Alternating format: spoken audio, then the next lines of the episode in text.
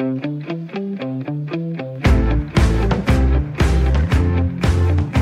lytter til Fremkaldt med mig, Claus Elgaard. Jim Stjerne Hansen var generalsekretær i DBU, Dansk Boldspilunion, i 25 år. Han var med, da Katar blev valgt som VM-vært. Han var der, da Danmark vandt EM i 92. Jim Stjerne Hansen har altid været betragtet som den pæne og retskaffende mand i toppen af dansk fodbold. Men han har også oplevet et attentat mod ham som generalsekretær, udført af en person, han troede var hans ven.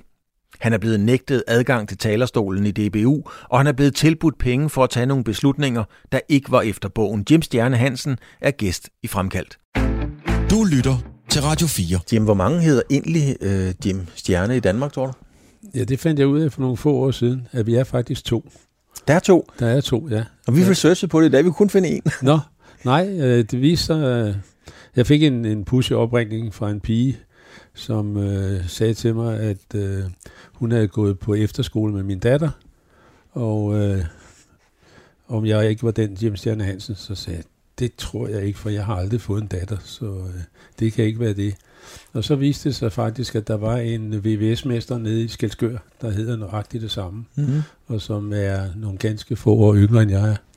Og øh, han blev senere formand for VVS-mesterne under Dansk Industri, øh, og det skulle så skrives i Berlinske Tidene. Og der skulle så også være et billede ved, og det blev så desværre mit billede, man bragte. så, så der blev jeg ringet op af flere fra fodboldens verden, der sagde, nu begynder du at ligge så klogt på VVS-arbejde. Ja, den havde jeg heller ikke lige set kommende, det, Jim, det må jeg lige indrømme. Hvor, øh, hvor, hvor kommer navnet fra? Altså, det er jo, øh, jeg tror, der var, da vi kiggede 135, der hedder Stjerne i Danmark. Ja. Øh, hvor kommer det fra egentlig? Ja, min far påstod, at det kom fra mine forfædre fra Samsø, mm-hmm. som var søfolk og som sejlede, og kunne, nogle af dem kunne sejle efter stjernerne. Og derfor så vil du finde på Samsø, på en af kirkegårdene, der vil du finde en række Stjerne Hansen og Stjerne Jensen. Så øh, det er der, familien kommer fra. Mm-hmm. Jim, lad os, lad, os, lad os prøve at kigge på dig. Øhm, du er jo et det er min påstand. Du er jo et meget ambitiøst menneske, det er i hvert fald mit, øh, mit indtryk. Mm. Øh, folk, der har fulgt med i, hvad jeg har lavet, ved, jeg kender din bror Tommy, som fra Køling. Vi har kommenteret Køling overalt i hele verden rent faktisk, eller mange steder mm. i, i hele verden. Men øh, dig har jeg kun interviewet, i går så en kun, øh, sådan helt professionelt. Ellers tror jeg aldrig rigtigt, vi har siddet ned og snakket. Øh, så det er ret vigtigt at vide, at, at vi ikke på den måde kender hinanden. Øh, er du et meget, er, er du sådan et gennemsyret, ambitiøst menneske?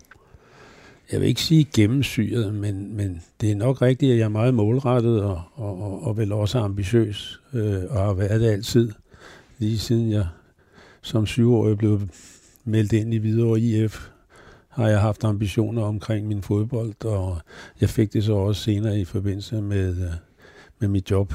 Mm-hmm. Men, men du valgte alligevel øh, fodbolden fra. Du spillede på et højt niveau, du er videredreng, øh, du har spillet med, med nogle af de største, men alligevel så vælger du en karriere i det civile liv. Ja. Har du altid vidst, at det var den vej, du skulle, og ikke fodboldvejen? Nej, men det var ligesom, øh, hvad skal jeg sige, konditionerne dengang, som, som ligesom pegede i den retning, fordi man kunne jo ikke leve af at spille fodbold, da jeg øh, i sin tid slog igennem og kom på Hvidovres første hold. Og øh, det var jo inden kontraktfodboldens mm. indførelse mm. faktisk. Og øh, derfor så var jeg nødt til også at satse på en, en civil karriere, og, og havde så det held, at jeg blev optaget som elev på AP Møllers elevskole. Og øh, der fik jeg jo så også, øh, hvad skal jeg sige, et øh, arbejds... Øh, forløb, som, som gjorde, at jeg var nødt til at, øh, at ligesom at vælge fodbolden fra, hvis jeg ville noget med mit civile erhverv. Mm. Hvad ville du med dit civile erhverv? Jamen, jeg vil gerne ud og øh, i den store verden. Jeg vil gerne ud og lave forretninger. Jeg vil gerne ud og opleve nogle ting. Og det kom jeg jo gudslov også til. Ja, du kommer blandt andet til, til Brasilien. Øh, ja, det er og, og, og du, så er du inde i det her mærskab i Møller. Øh, for mig det her sådan meget øh, slipse, øh, jakkeagtige miljø på et eller andet niveau. Det var det dengang, ja. Det var det dengang. Ja. Hvad var det, tror du, som DBU tænkte, det kan vi godt bruge, øh, når vi ansætter James Stjerne i den topstilling, øh, du fik i DBU som generalsekretær. Hvad tror du, det var, at de tænkte, det der, det er den kultur, den skal vi have her? Jamen, jeg tror, det var kombinationen af, at jeg jo havde spillet på rimelig højt niveau. Jeg havde opnået 80 kampe på Hvidovres divisionshold og lige så mange på Brøndbys divisionshold. Og øh, jeg havde været med i fodboldbestyrelser som spillerrepræsentant, både i Hvidovre og i Brøndby. Og så havde jeg erhvervet mig en vis øh, forretningssans øh, i Jeppe Møller, og havde arbejdet med forretninger i et stykke tid. Og jeg tror, at, øh, eller jeg ved faktisk fra Paul Hylgaard og Hans Bjerg Petersen, at det var det, de lagde vægt på, at der var den der kombination af en, af en fodboldmand og en forretningsmand, øh, som man mente kunne tilføre øh, DBU's organisation noget nyt. Mm. Men når man kommer fra sådan en virksomhed som, øh, som AP Møller, øh, er de der fodboldtosser, er, er det så ikke bare en, en legeplads for nogen, der ikke ved, hvad forretning er? Jo, det kan man sige. Altså, og jeg, jeg scorede også mange billige point i starten, ikke? fordi øh, min forgænger havde ikke været særlig forretningsmindet og, og så egentlig sponsorer og sådan noget som, som noget, øh, noget forkert. Ikke? Og, og, og derfor så, øh, da jeg kom ind og, og, og fik både moderniseret organisationen og også, øh, også kommercialiseret den i en vis grad, jamen, så, så var det jo noget, som, øh, var godt, både for dem og for mig. Mm. Altså, du har været med, Jimmy, i mange beslutninger. Lad os tage fat i elefanten i lokalet. Øh, det er jo VM i Katar. Ja. Altså, det er jo det vil der blive diskuteret meget mm. om. Allerførst, Jim, hvad, hvad synes du? Øh, hvad, hvad er dit forhold til VM-fodbold i Katar? Skal Danmark til VM i fodbold i Katar? Jamen, det synes jeg. Mm. Altså, nu er, nu er det der, der spilles, og Danmark har kvalificeret sig. Og, øh, og jeg er en af dem, der synes, at man skal passe på med at gøre sport for politisk. Altså jeg erkender, at man kan nok ikke holde det helt fri af politik, men øh, man skal ikke drive udenrigspolitik gennem øh, et fodboldhold eller gennem en atletikudøver eller en badmintonspiller. Men, men hvor var du? Fordi du, det er jo i din regeringsperiode, at, øh, regeringsperiode, at det bliver bestemt, det skal være i Katar. Ja. Hvad sker der der, Jim? Jamen, der sker jo det, at, øh, at FIFA skal tildele to slutrunder, og øh, vi kom jo fra en situation, hvor man indtil 1994 kun havde haft VM i Sydamerika og i Europa. I 94 lagde man det i USA, og så kom øh, efter et par omgang igen i Sydamerika og Europa, så kom man i 2002 til Japan, Korea, øh, og siden hen i, i 10 til øh, Sydafrika. Og øh, så det var ligesom i, i det der spil, der var det ligesom Asiens tur, hvis man i øvrigt kunne komme op med et seriøst bud. Og på det tidspunkt, øh, som jeg husker det, så havde Katar jo meldt ud, at man ønskede at få alle de største sportsbegivenheder til det her lille land. Mm. Og øh, ja, jeg må sige, at jeg troede ikke på Katar som land, øh, og jeg, øh, jeg oplevede jo at øh, blive inviteret med til øh, inspektionsgruppen, der skulle ned og ligesom at kortlægge Katar og mulighederne for at afvikle et VM der. Øh, og jeg, jeg kunne så på grund af mit arbejde i DBU ikke rigtig afse de 3-4 uger, der skulle bruges på det, men øh, det blev en af mine bedste venner, der var chef for den der gruppe, en øh, Harold May Nichols fra Chile. Og Harold, han øh, fortalte mig efterfølgende, at øh, de havde jo lavet en rapport, som sagde, at, øh, at afvikle Katar VM i juni måned. Det var ikke særlig attraktivt. For det første af klimatiske årsager, for det andet af øh, forskellige politiske årsager, altså deres kvindesyn og øh, i det hele taget øh, deres syn på fremmede var ikke særlig positivt. Mm, så det kom som en stor overraskelse for mig, og tror jeg alle i DBU, at øh, FIFAs eksekutivkomité valgte at øh, tildele Katar øh, VM i 2000 22. Men hvordan, øh, hvordan forløb det så med din, med din ven, der var dernede? Altså, gjorde han indsigelse? Hvordan, hvordan udvikler det sig? Jamen, de blev jo vist rundt på forskellige anlæg, og øh, jeg så øh, infrastrukturen og så videre, og øh, jeg tror, de på det tidspunkt konstaterede, at, at det var jo øh, nogle meget vidtløftige idéer og tanker, man gjorde sig med airconditionerede stadions og øh, ting, som for os andre lyder fuldstændig vanvittigt, men øh, ikke desto mindre, så var det jo en del af det bud, som Katar lagde ind. Mm. Hvad, hvad, hvad taler I om øh, i den periode på, på DBU? Altså, øh, ja, du giver udtryk for, at, at, at du synes ikke, det var det bedste i verden. Nej. Men hvordan var stemningen i DBU? Hvad, hvad, hvad taler man egentlig om? Jamen altså, i, i selve budfasen, der talte vi ikke ret meget om det. Der kommer det ikke ud til de enkelte nationer. Nej. Øh, der er det et FIFA-anlæggende og FIFAs eksekutivkomité og den arbejdsgruppe, som man har sendt ud til at, at kortlægge de forskellige byder. Men øh, altså, da det blev kendt, at Katar fik det, der var vi overrasket, dybt overrasket, øh, og, øh, og synes at det var et forkert valg. Men på det tidspunkt var der jo ikke noget om øh, fremmede arbejdere, som øh, var i, i fare, øh, når de skulle bygge de her store stadions og sådan noget. Det var jo ikke ting, der var kendt på det tidspunkt. Så der forholdt vi os alene til det klimatiske, mm. og øh, og så kan jeg huske, vi diskuterede det der med, jamen hvad med alle europæerne, der gerne vil bringe familier derned og sådan noget.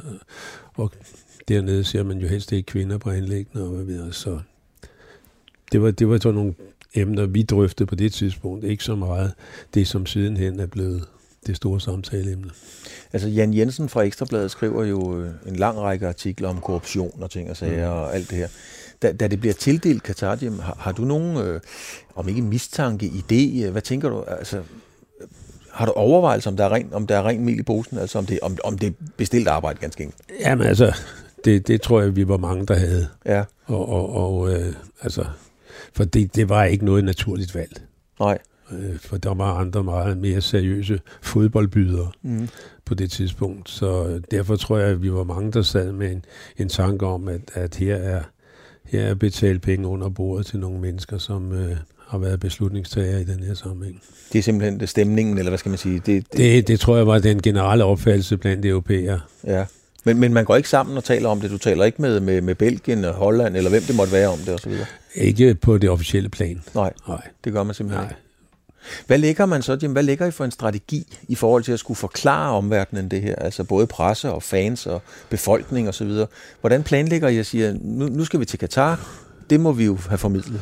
Nej, men det er, jo ikke, det er jo ikke noget, vi forholder os til på det tidspunkt. Øh, fordi øh, på det tidspunkt, øh, så er der jo langt for et dansk hold til Katar. Så det, det, man forholder sig til, det er de meldinger, der kommer ned fra FIFA.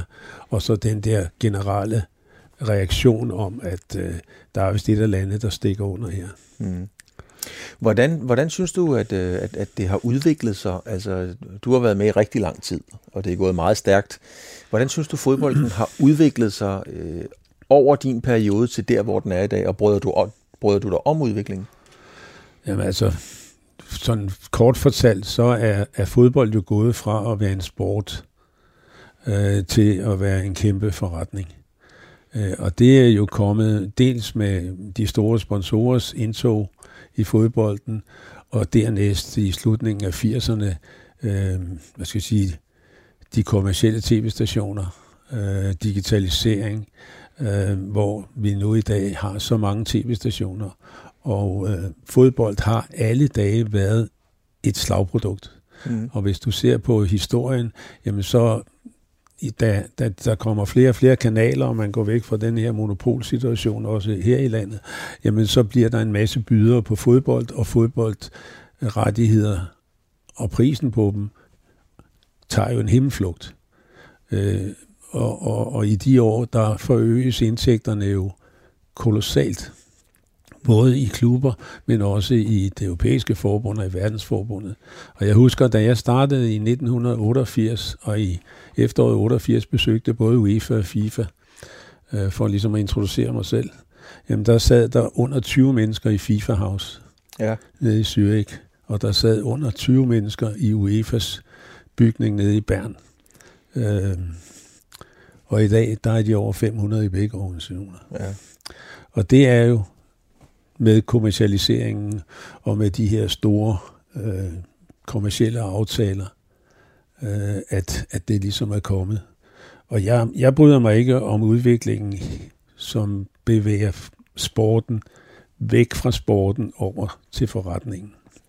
Og jeg synes udviklingen, som vi ser i europæisk fodbold i øjeblikket, øh, primært i, i England, men det kommer jo også her til landet, at, at udlændinge, russere, kinesere, malayer, andre fra andre kontinenter opkøber de store engelske klubber. fordi det er blevet så kæmpe en forretning, som ja. det er. Det ser vi også i Danmark. Det ser vi også i Danmark, og det synes jeg er en meget, meget uheldig udvikling, som jeg savner egentlig en reaktion fra DBU på, at det her, det ruller stille og roligt afsted, og i løbet af et, en ganske kort overrække, så vil vi også have topklubber, som stort set alle er ejet af udlandske interesser. Der har været, øh, og jeg refererer igen til Jan Jensen, mange dygtige journalister. Jan er en af dem fra Ekstrabladet, som har skrevet om, især om korruption i forbindelse med FIFA mm. osv. Er du overrasket over at den slags historier, at der er så, så det er et massivt flow af dem? Ej, jeg, jeg er overrasket over omfanget. Mm-hmm. Men at, øh, at der var korruption, det, det, det vidste jeg godt, også fra et tidligt tidspunkt. Øh, og man skal jo være opmærksom på, at når man er en del af en organisation, som også har øh, medlemmer fra Afrika og Asien og Sydamerika, jamen så er det jo ikke vores moralbegreber, der hersker. Og så er det jo heller ikke vores forretningsmetoder og forretningsmoral, som, som hersker, når man øh, laver forretninger sammen. Så, så det, det har jeg været det har jeg været fuldt opmærksom på og, og vidne om i mange år, men det er bare ikke noget, man kan gøre ret meget ved. Men kan man ikke det, Jim? Altså, eller, eller er det sådan et, et lidt skalkeskjul at sige, at vi kan ikke gøre noget ved det alligevel? Jamen altså, som, som da jeg arbejdede hos AP Møller og, og blev udstationeret, jamen så måtte man jo arbejde under de konditioner, som bydes i det land, man arbejder i. Mm. Og lidt det samme er det jo i, i fodboldens verden eller i forretningsverdenen. Altså, man må jo øh, gø som de hunde, man er blandt. Men er det noget sådan efterfølgende, Jim, som du har øh, ærget dig over, eller fortrudt, altså at, at, at man måske ikke har taget kampen på en anden måde, eller er det noget, du tænker på på, på den måde? Nej, det, det, det er det faktisk ikke. Altså, jeg, jeg kan med god samvittighed sige, at, at jeg har holdt mig på den rigtige side af stregen, mm. og, og jeg har aldrig deltaget i noget af, af det der, men, øh, men jeg må også sige, at jeg har aldrig følt, at jeg har haft værktøjerne til øh, og, og, altså, og ligesom at stå imod det, eller gå imod det. Altså, jeg har stået imod det, for jeg har også fået øh, henvendelser om øh, ønsker om, at jeg deltog i, i noget lyssky, og øh, det har jeg aldrig, aldrig bevæget mig ind på. Men... Øh, Altså, du, du, du er simpelthen blevet tilbudt eller opfordret til at, nu siger du selv ordet lyssky, ja. at være med. Jeg, jeg er sikker på, at du ikke kan gå i detaljer, men kan du forklare lidt mere om det bare? Nå jo, men når vi sad og, og, og lavede tv-aftaler øh, med danske fodboldrettigheder til udlandet, så var der jo mange, der var interesseret i dem. Mm. Og der var også mange, som gerne ville, hvad skal jeg sige, betænke mig, hvis øh, jeg ville lade det øh, gå til deres vej, når vi nu solgte de rettigheder. Og det har jeg altid afvist. Altså det, det, det forstår du ret, det, det er simpelthen, man får nogle penge under bordet, hvis man siger, jeg synes, at den tv-kanal skal have det produkt. Ja. Altså helt enkelt. Ja, og, okay. det, og, det, og det, det er jo det samme, der er sket angiveligt omkring Katar. Altså, der er nogle mennesker i eksekutivkomiteen, der har fået nogle penge for at placere deres stemme på Katar. Mm.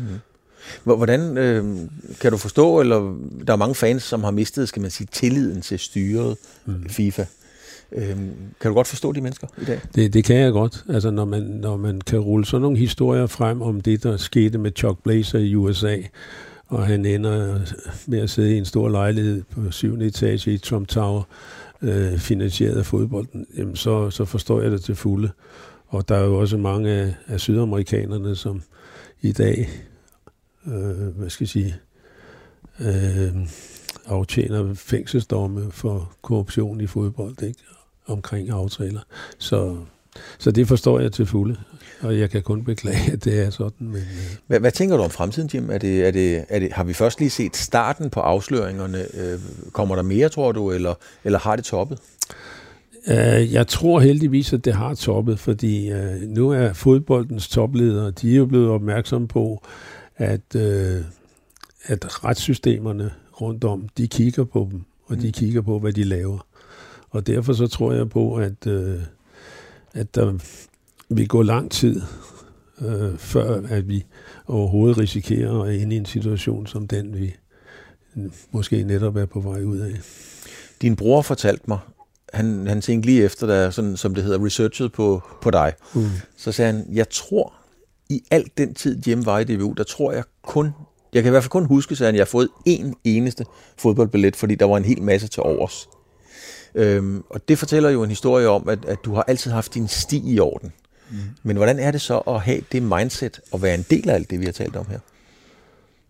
Jamen altså, du kan, du kan jo vælge et af to. Du kan jo sige, at det her, det kan jeg ikke være en del af. Du kan også vælge at sige, jeg vil i hvert fald holde min del ren for alt det her. Mm. Og jeg vil gøre alt for, at den organisation, som jeg har sat til at lede, i hvert fald ikke falder i det hul, eller falder i den øh, gænge der. Så, og det, det, jeg valgte det sidste, fordi jeg elskede at arbejde med fodbolden, og jeg synes også, altså nu det, det her med korruption på allerhøjeste niveau, og det kommercielle og sådan noget, der snakkes om. Men jeg vil lige så gerne snakke om, at jeg var med til at starte de danske fodboldskoler mm. i DBU-regi, mm. og der går 25.000 børn igennem hver sommer, og er glade for bare at møde fodbolden på det niveau. Og, og lige sådan så får jeg også, øh, jeg får meget glæde ved at, i dag at være en del af, af Ombolds bestyrelse, som jo beskæftiger sig med hjemløse og tidligere misbrugere og giver dem nogle aktivitetstilbud med fodbold. Og det har jeg stor glæde af. Og det skal vi også ind på ombold, fordi du laver et, et stort stykke arbejde der, men, men for lige at gøre den her FIFA-ting færdig, mm. altså jeg tænker bare, er det ikke et, er det et dilemma, er det, er det et personligt dilemma at sidde med din tilgang til livet, og så samtidig vide, hvad, hvad du jo klart siger, at der er altså bare korruption i den her verden. Altså, hvordan pokker er det at sidde der og vide det? Øhm. Jamen, det, det, er, det er da et dilemma. Og, og, og det, er da ikke, det er da ikke noget specielt behageligt dilemma. Men, øh, men som sagt, altså, der hvor jeg har kunnet ligesom præge det med, med, med min indstilling til tingene, har jeg forsøgt at gøre det. Mm-hmm. Og øh, at jeg ikke kunne præge have Blatter og andre i det internationale fodboldverden, det, øh, det er jeg nødt til at leve med. Øhm, du har jo været, som sagt, i, i, i DBU i rigtig mange år. Der er også kommet reformer, og, og der er kommet omstrukturering, og der kommer mange, mange flere kvinder ind. Mm-hmm. Øhm, I din periode, jeg siger ikke, det var din skyld, men, men i din periode, var det sådan en, en, en mandeverden, ganske enkelt?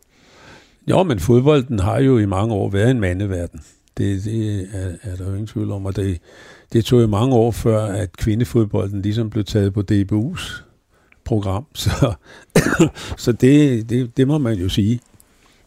Men jeg skal så også skynde mig at tilføje, at øh, tilgangen til fodbolden de sidste mange år, den kommer jo fra pigerne. Hvordan at forstå? At, at vores medlemstal for eksempel, ikke? Øh, det, har, det har sådan nogenlunde konstant ligget mellem 300 og 360.000. Øh, og hvis man går 20 år tilbage i tid, så var det en ganske lille procentdel af dem, der var kvinder. Men det er jo en langt større procentdel i dag. Mm.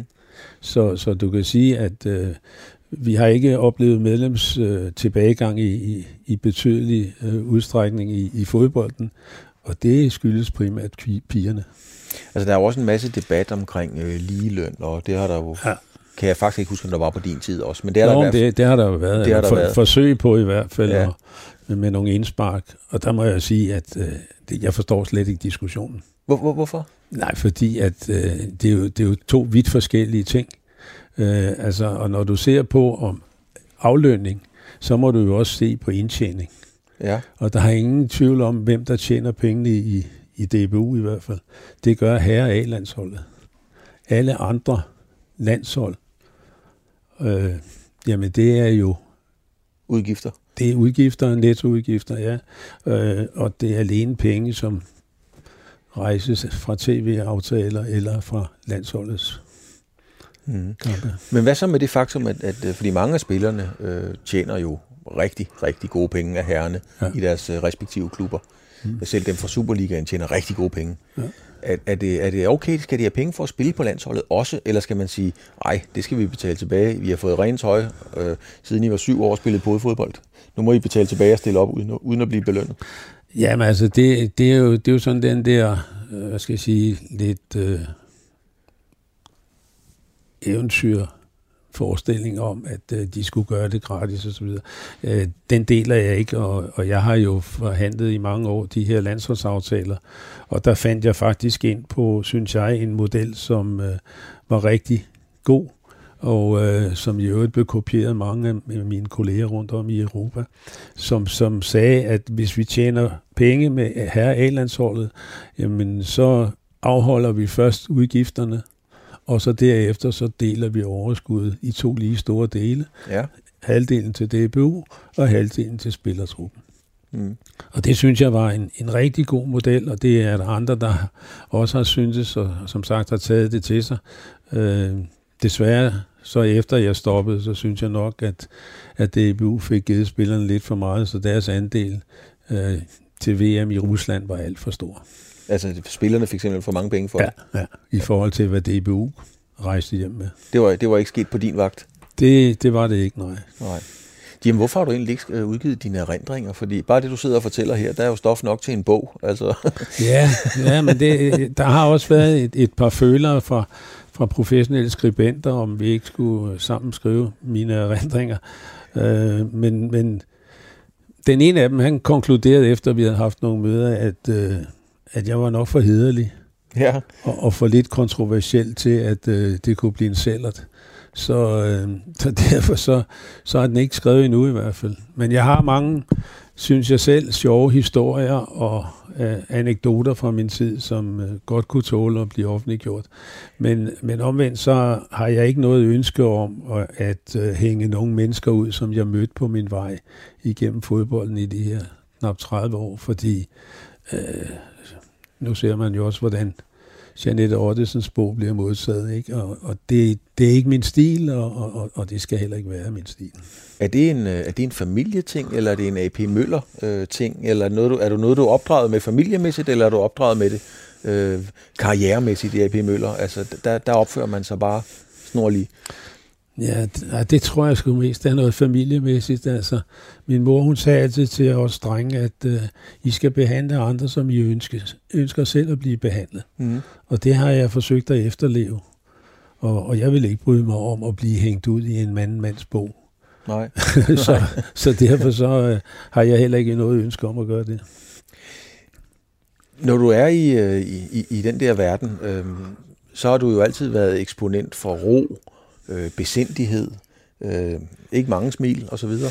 men, men hvor meget energi har James Stjerne egentlig brugt på at bevare, skal vi sige, facaden og udtrykket? Jamen, jeg har, jeg har altid gjort meget ud af at være meget koncentreret, øh, når jeg blev interviewet, fordi at øh, jeg vidste, at mange ville tage mine ord og veje dem på en vægtskål, og det, derfor så har jeg været enormt koncentreret, og måske også øh, hvad skal jeg sige, lidt... Øh, øh, ja, jeg ved ikke, hvad jeg skal kalde det, Claus, men, men altså, øh, jeg har gjort meget ud af ikke at have de store udsving, øh, sådan når jeg blev interviewet eller spurgt om, mm. om DBU og også om de internationale organisationer. Så, så der har jeg forsøgt at holde en meget professionel linje. Men hvor meget James Stjerne var der så rent faktisk i generalsekretæren? Jamen, der er nok meget som administrator mm. og som leder.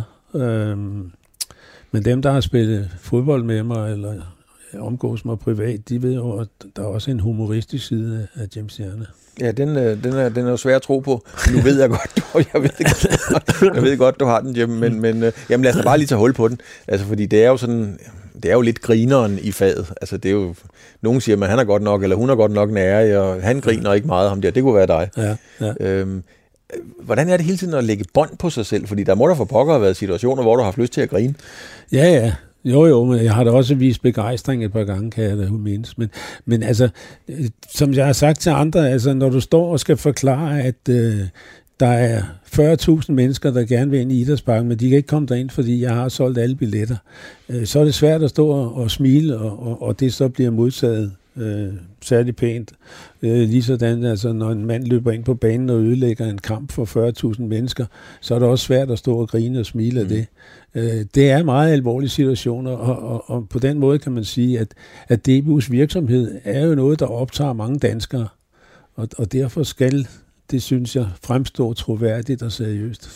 Men når du, har sådan, når du er så meget bevidst om hele dit udtryk, øhm, er det så ikke også, er det ikke en, eller kan det ikke opfattes som en nem måde at gemme sig bag på en eller anden måde? Altså... Det, det er der sikkert nogen, der vil opfatte det sådan, men øh, det, det er nu ikke derfor, jeg har gjort det.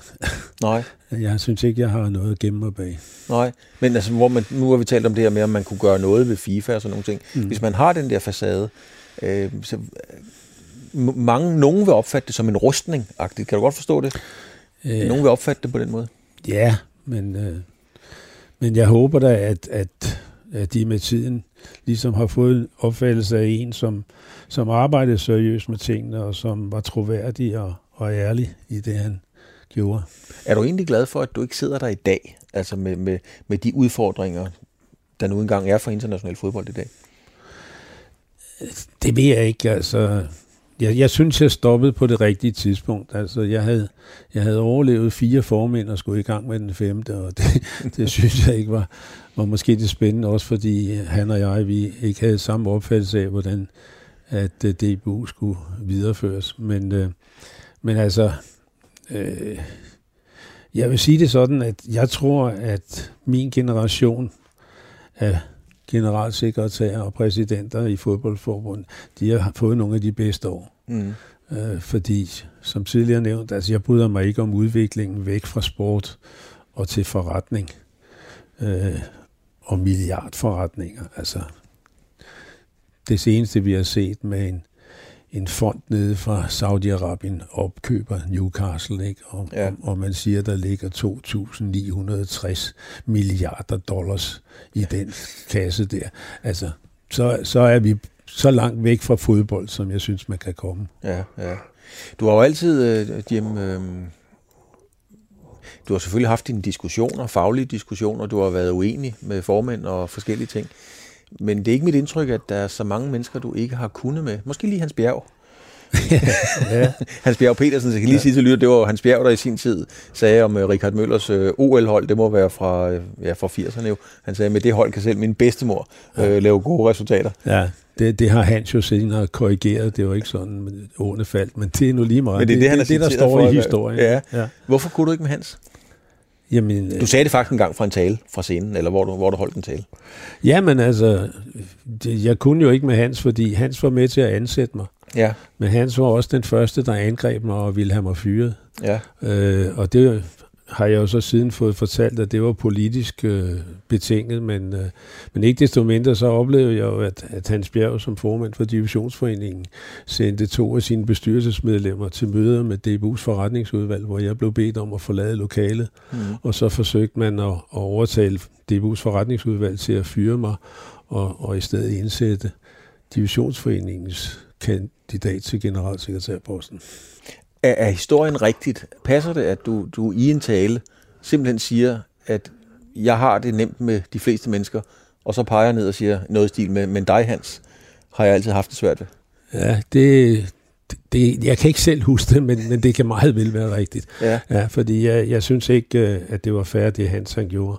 Og jeg synes også, det var, ja, det, det var meget, meget usympatisk, at, øh, og det blev jo senere mine bestyrelseskolleger, var jeg lige sige, at Per Bjerg og Finn Ryberg ved en lejlighed mødte op med kravet om, at jeg skulle fyres, og ved en anden lejlighed var det Benny Olsen og Finn Willumsen fra AB, mm. som mødte op øh, med det krav, og hvis ikke, at øh, der blev øh, gjort noget i DBU, jamen så ville øh, divisionsforeningens folk forlade DBU's bestyrelse, hvilket de jo så også gjorde på et tidspunkt. Det, det synes jeg øh, var meget, meget både ubehageligt og usympatisk. Vil, og, vil Per Bjergård der fyret? Ja. Ja, det, i hvert fald kom han og, og fremførte kravet på Hans Bjergs vegne. Okay. Så. Hvordan var det? Altså, det må da have været en over, noget af en Ja, det, det, det var bestemt ikke behageligt. Men jeg, med, jeg synes også, det er en af mine største skuffelser, altså, og, og, og sidenhen, at, at ingen af de her nogensinde har givet mig en undskyldning. Okay. Fordi de har senere, de samme herrer har, har, har jo øh, rost mig for mit arbejde i DBU og, og øh, været meget positiv, men øh, de første par år der, der var det bestemt nogle andre toner. Men jeg tænker bare, at når, når du fortæller den historie, jeg er meget overrasket hvor at høre det med, med Per Bjergård, mm. men, men det må jeg sige, det kommer bag på mig. Men kan man ikke bare sige, jamen name of the game, sådan er det at være en del af den verden, men det går alligevel ondt på dig? Ja, men jeg vil sige, sådan synes jeg ikke, man, man, man kan altså man kan ikke kalde det the name of the game, fordi det der, det, det, var, det var simpelthen ikke rimeligt. Okay. Ja, altså, og, og Hans Bjerg havde siddet og været med til at ansage mig i ja. jobbet. Ikke? Ja. Og da jeg spurgte Hans, hvad, hvad har jeg gjort galt, Hans, øh, i min ledelse her? Jamen, du gør jo ikke, som jeg siger. Nej. Og det var, det, var, det var så beskeden, ikke? Og hvor til jeg jo måtte sige, jamen, jeg er jo ansat til at gøre DBU stærk. Jeg er jo ikke ansat til, at divisionsforeningen skal overtage DBU. Men er det sådan meget din, øh, din DNA, da jeg talte med Tommy, din bror, og forberedt mig på det her, så, så siger han, Claus, du kan jo spørge Jim om alt. Men hvis jeg har lavet en aftale, så skal der så holde den, for det så bliver han sur. ja, ja. Ja, men det, ja, men det lærte jeg også ind i Ebbe Møller. Ja. Vi, vi skal være punktlige, og vi skal, vi skal overholde aftaler. Mm. Og det blev der ikke der i den sammenhæng, du... Altså... Ja, det ved jeg ikke. Hans vil jo sige, at det var politik. Ja. ja.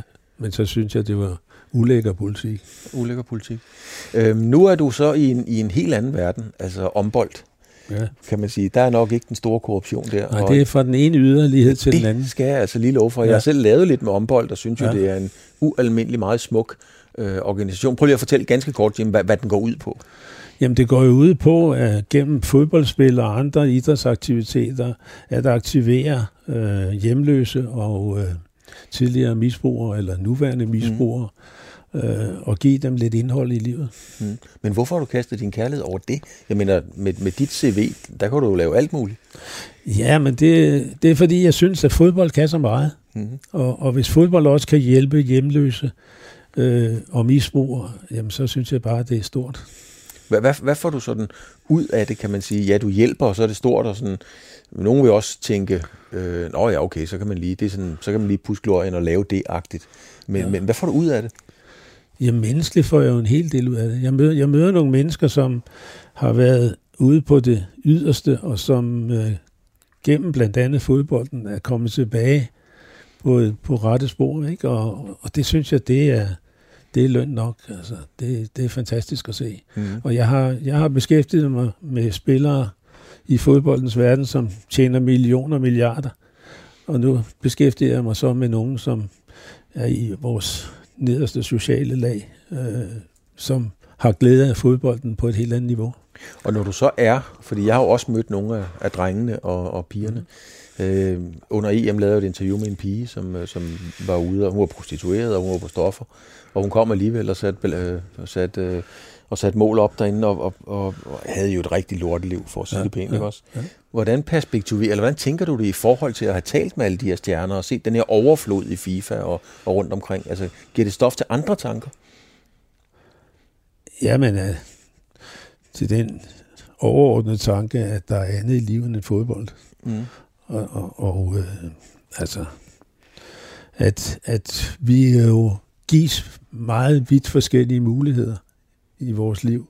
Og øh, der synes jeg jo, at, at fodbolden har så meget at give til næsten folk i alle sociale lag og på alle niveauer, også rent sportsligt. Altså bare det at være sammen med venner og spille fodbold og, og nyde det, jamen det, øh, det synes jeg er så givetigt ved, ved den idræt, som jeg har brugt en masse tid på. Men er det ikke også en, øh, en, en meget romantisk indstilling til det? Altså, har fodbolden ikke fået taget sin jomfruelighed? Altså, er det ikke en illusion at tro, at det er andet end forretning i dag? Nej, det synes jeg bestemt ikke. Fordi hvis du ser på DBU, jamen så er det jo kun den øverste 20. del, som beskæftiger sig med de professionelle og pengene og det kommercielle. Øh, 95 procent af DBU's medlemmer, de spiller fodbold, fordi de kan lide det, og fordi fællesskabet og, og, og det at, øh, at dyrke motion og så videre, øh, at, at det appellerer til dem. Ikke? Og Mm. der synes jeg jo, at, at fodbolden har vist sig enormt stærk.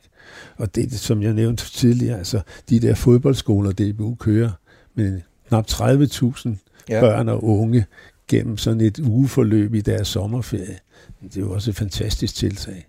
Og det er jo så langt væk fra det kommercielle, som man næsten kan komme. Mm. Du skal lige fortælle den rigtige version. Af, jeg havde jo Fritz Alstrøm med i det samme program, Ja, og han fortalte jo så, skal vi sige, gåsøjne, sin version af Horst Wohlers historien, altså der, hvor, at, øh, hvor med Horst Wohlers bliver landstræner, det, øh, Richard Møller bliver spurgt nede i Ådalen og kommer ud og siger de berømte ord, nej, det blev en ulænder. ja. Hvad var det, der skete? Fordi det var jo en fuldstændig vanvittig situation.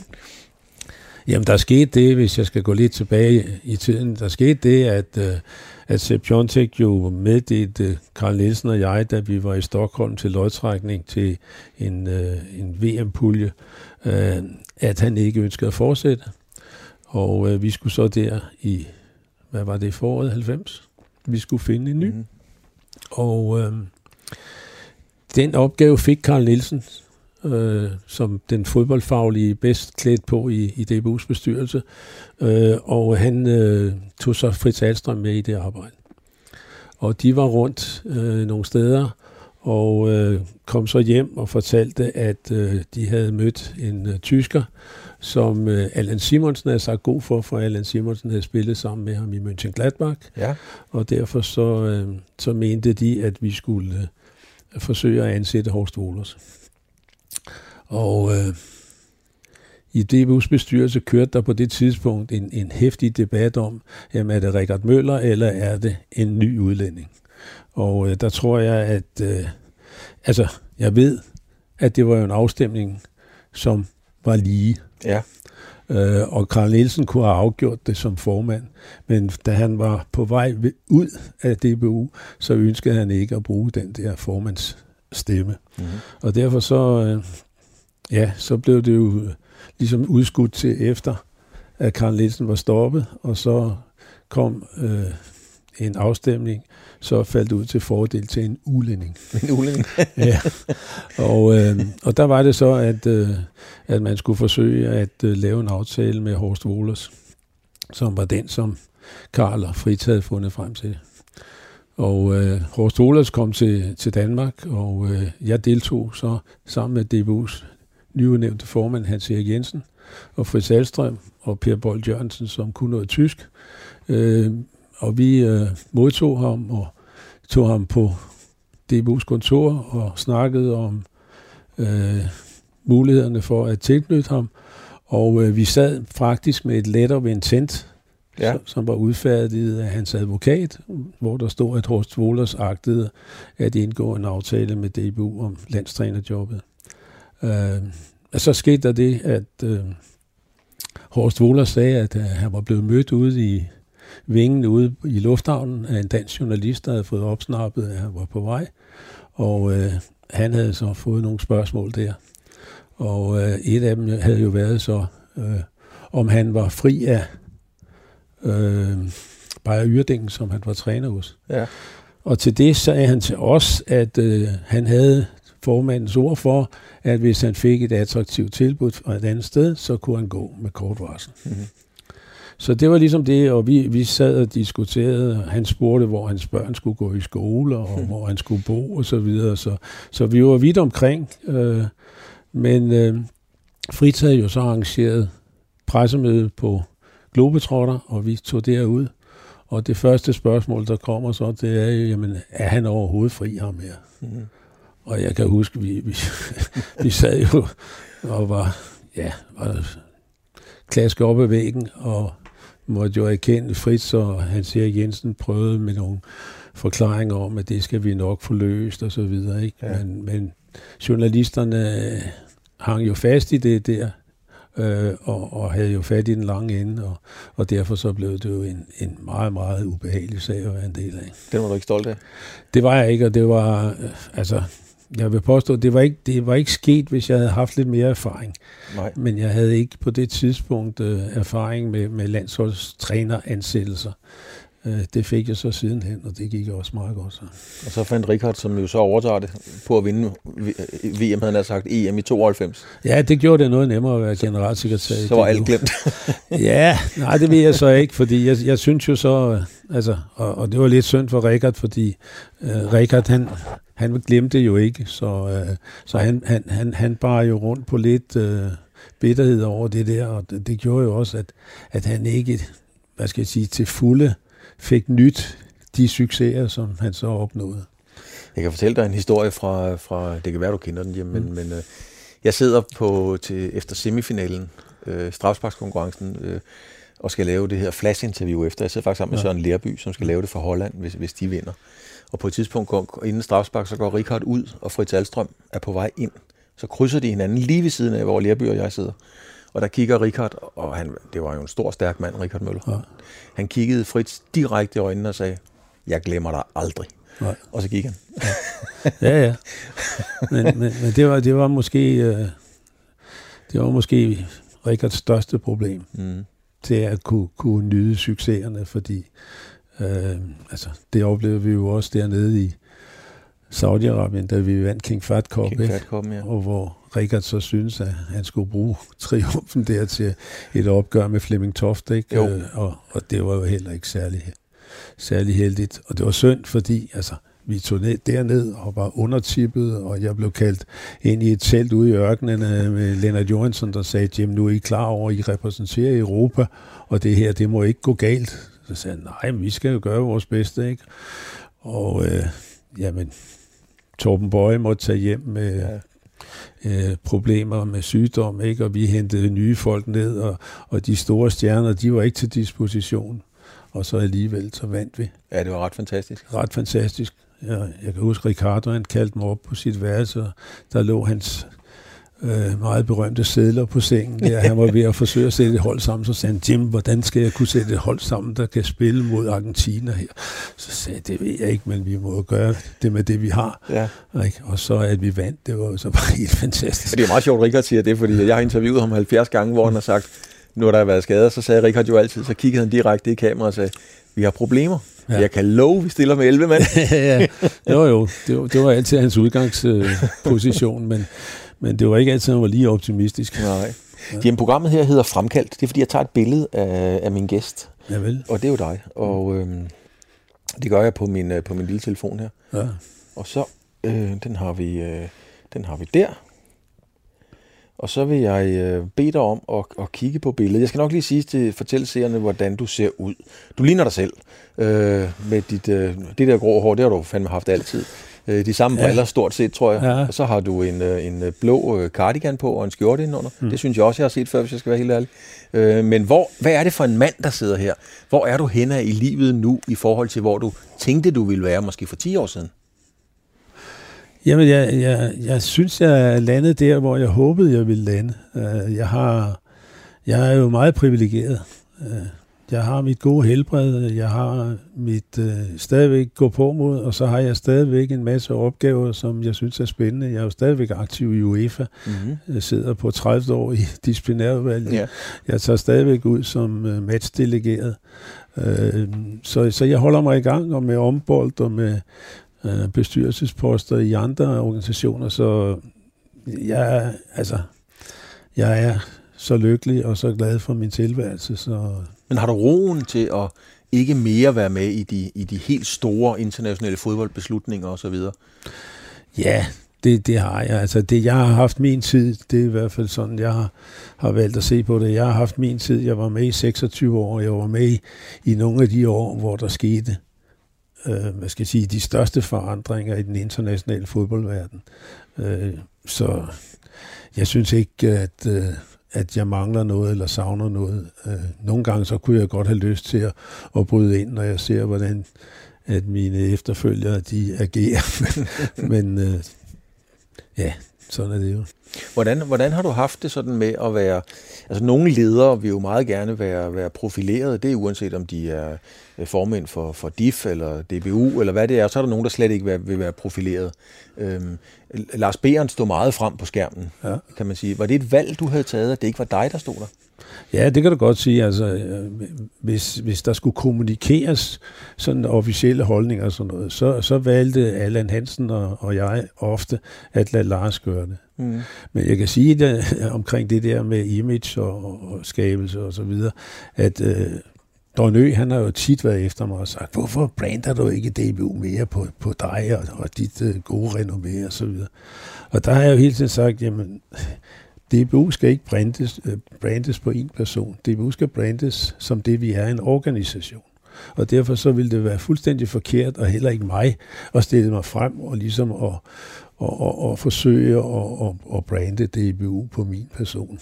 Så jeg har aldrig haft behov for den der personlige eksponering, synes jeg ikke. Øh, jeg har, jeg har gjort det, når jeg synes, at der har været øh, brug for det, eller behov for det, eller hvis der har været nogle situationer, hvor man har haft behov for at markere et DBU-synspunkt. Mm. Så sådan billedligt talt, du er ikke en type, der, der har brug for at være med i Vild med Dans? Altså, Nej. Som billede? Der, der, jeg, tror, jeg, jeg tror faktisk, jeg har fået en føler en gang om det der, fordi jeg, jeg kom til at danse til en spillerfest med, med en af de kvindelige spillere, og, øh, og gjorde det efter sine okay. Så, så, men, men nej, det, det, har jeg ikke, øh, det har jeg ikke behov for eller lyst til. Richard sagde engang til mig, og vi snakkede faktisk om, jeg kan ikke huske hvorfor, men vi snakkede om at danse. Så sagde han, jeg kan ikke danse, jeg dribler. Ja, ja. ja det er rigtigt nok. Men han var, jo et, han var jo en af dem, som holdt de sjove taler. Ja, præcis jo. Præcis, ja. præcis. Ja, ikke? Så selvom han også meget ofte op, øh, altså optrådte sådan meget alvorligt og sådan, mm. så var han jo den første til at holde en sjov tale, når vi samledes. Nå, hvis nu man skal sådan samle lidt op på, på alt det, vi har talt om øh, her, øh, Jim, er du, er du nu, nu tænker jeg ikke sådan fodboldromantikeren, men, men fodboldfagpersonen. Er du bekymret, er du oprigtigt bekymret for fodboldens udvikling og fremtid? Det må jeg sige på det elitære plan, der er jeg. Mm. Ja, jeg, synes, jeg synes, det er blevet for meget penge og for meget forretning. Øh, og, og jeg synes jo, at man får det anskueligt gjort, når man ser vores højt gagerede landsholdsspillere komme hjem og spille for landsholdet.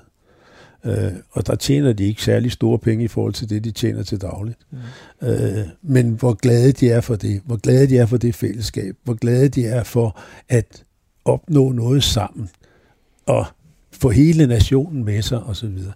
Det synes jeg, det, det, det er stærkt, og det er det, fodbolden var god til, og stadigvæk er god til. Men man skal passe på med, at man ikke sælger alt det for penge.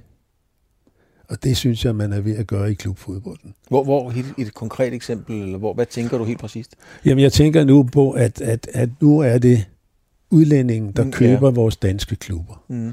Og øh, det er bestemt ikke en udvikling, som jeg synes er positiv. Altså, jeg synes, at DBU burde træde ind, ligesom man har gjort i Tyskland, og sige, at altså, vores topklubber, de skal primært ejes af danskere, det vil sige, der skal minimum være 51 procent danske interesser i de her klubber.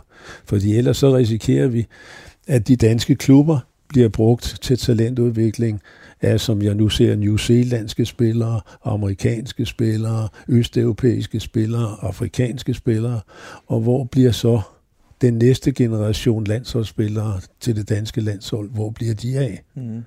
Og jeg synes jo, at det vi i øjeblikket høster en masse af i dansk landsholdsfodbold, det var jo Morten Olsens kongstanke om en rød tråd igennem den danske talentudvikling, som så blev fuldt op af vores klubber, som lavede talentudviklingsakademier, hvor man hentede de absolut bedste danske spillere ind og gjorde dem klar til Superliga-fodbold. Men Jim, hvorfor, hvorfor siger du, ja nu siger du det her, og det skal som nok øh, vække opmærksomhed og, og, og, og medføre nogle overskrifter, øh, den her holdning til, at du synes, DBU kan gå ind og gøre noget. Men man ser jo, så er der Anders Fogh, der kommer og lige har en, en, en, en holdning til, hvordan man også kunne drive Venstre osv. Hvorfor bruger du ikke din stemme til at gå ud og sige sådan noget, og sige vagt ikke være? Hold op med det Jamen Claus, jeg har, jeg har ikke nogen stemme. Altså, da, da man øh, lavede reformer i, øh, i DBU, der bad jeg om i 2017, inden at DBU's repræsentantskab skulle stemme på den her reform, der bad jeg om muligheden for at tale og fortælle dem om, hvordan jeg med min erfaring og med mine mange år i fodbold så på det, mm. man var i færd med at lave. Der blev jeg nægtet adgang til talerstolen.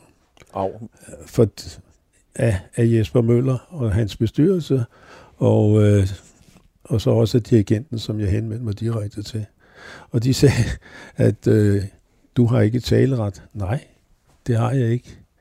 Øh, det ved jeg godt. Men øh, året efter, der kunne Jesper Møller skaffe taleret til en tyrkisk repræsentant nede fra eksekutivkomiteen UEFA, som skulle skamrose Jesper Møller. Så, så det var jo altså ikke umuligt at få fremmed til at tale, og så fremmed var jeg jo heller ikke. Mm.